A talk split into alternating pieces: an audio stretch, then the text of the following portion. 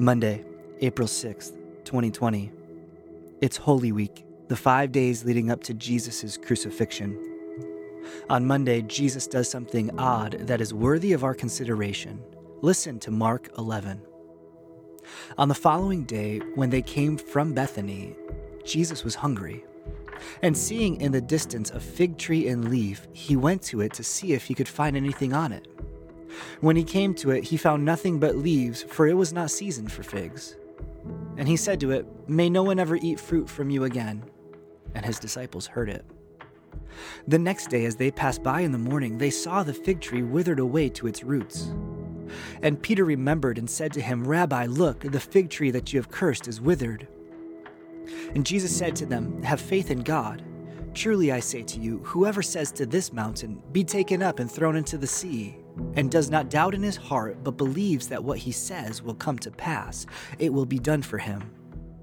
Therefore, I tell you, whatever you ask in prayer, believe that you have received it, and it will be yours. And whenever you stand praying, forgive if you have anything against anyone, so that your Father who is in heaven may forgive you your trespasses. This whole thing might sound absurd. A hungry Jesus is looking for figs on a tree when it isn't even season for them, and then he's angry, so he curses the tree and it dies. But if we know what fig trees symbolize in the Old Testament, the story comes into focus. Fig trees represented the nation of Israel, which was not producing fruit to the glory of God.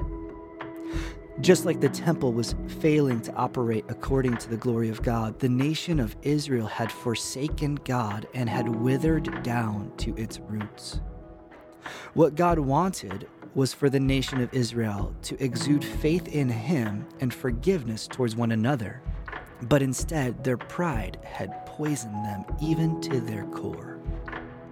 And this is monumental because Jesus is pointing our attention from figs to faith to forgiveness. He moves our eyes from man centered motions up to faith that moves mountains and bold prayers for forgiveness.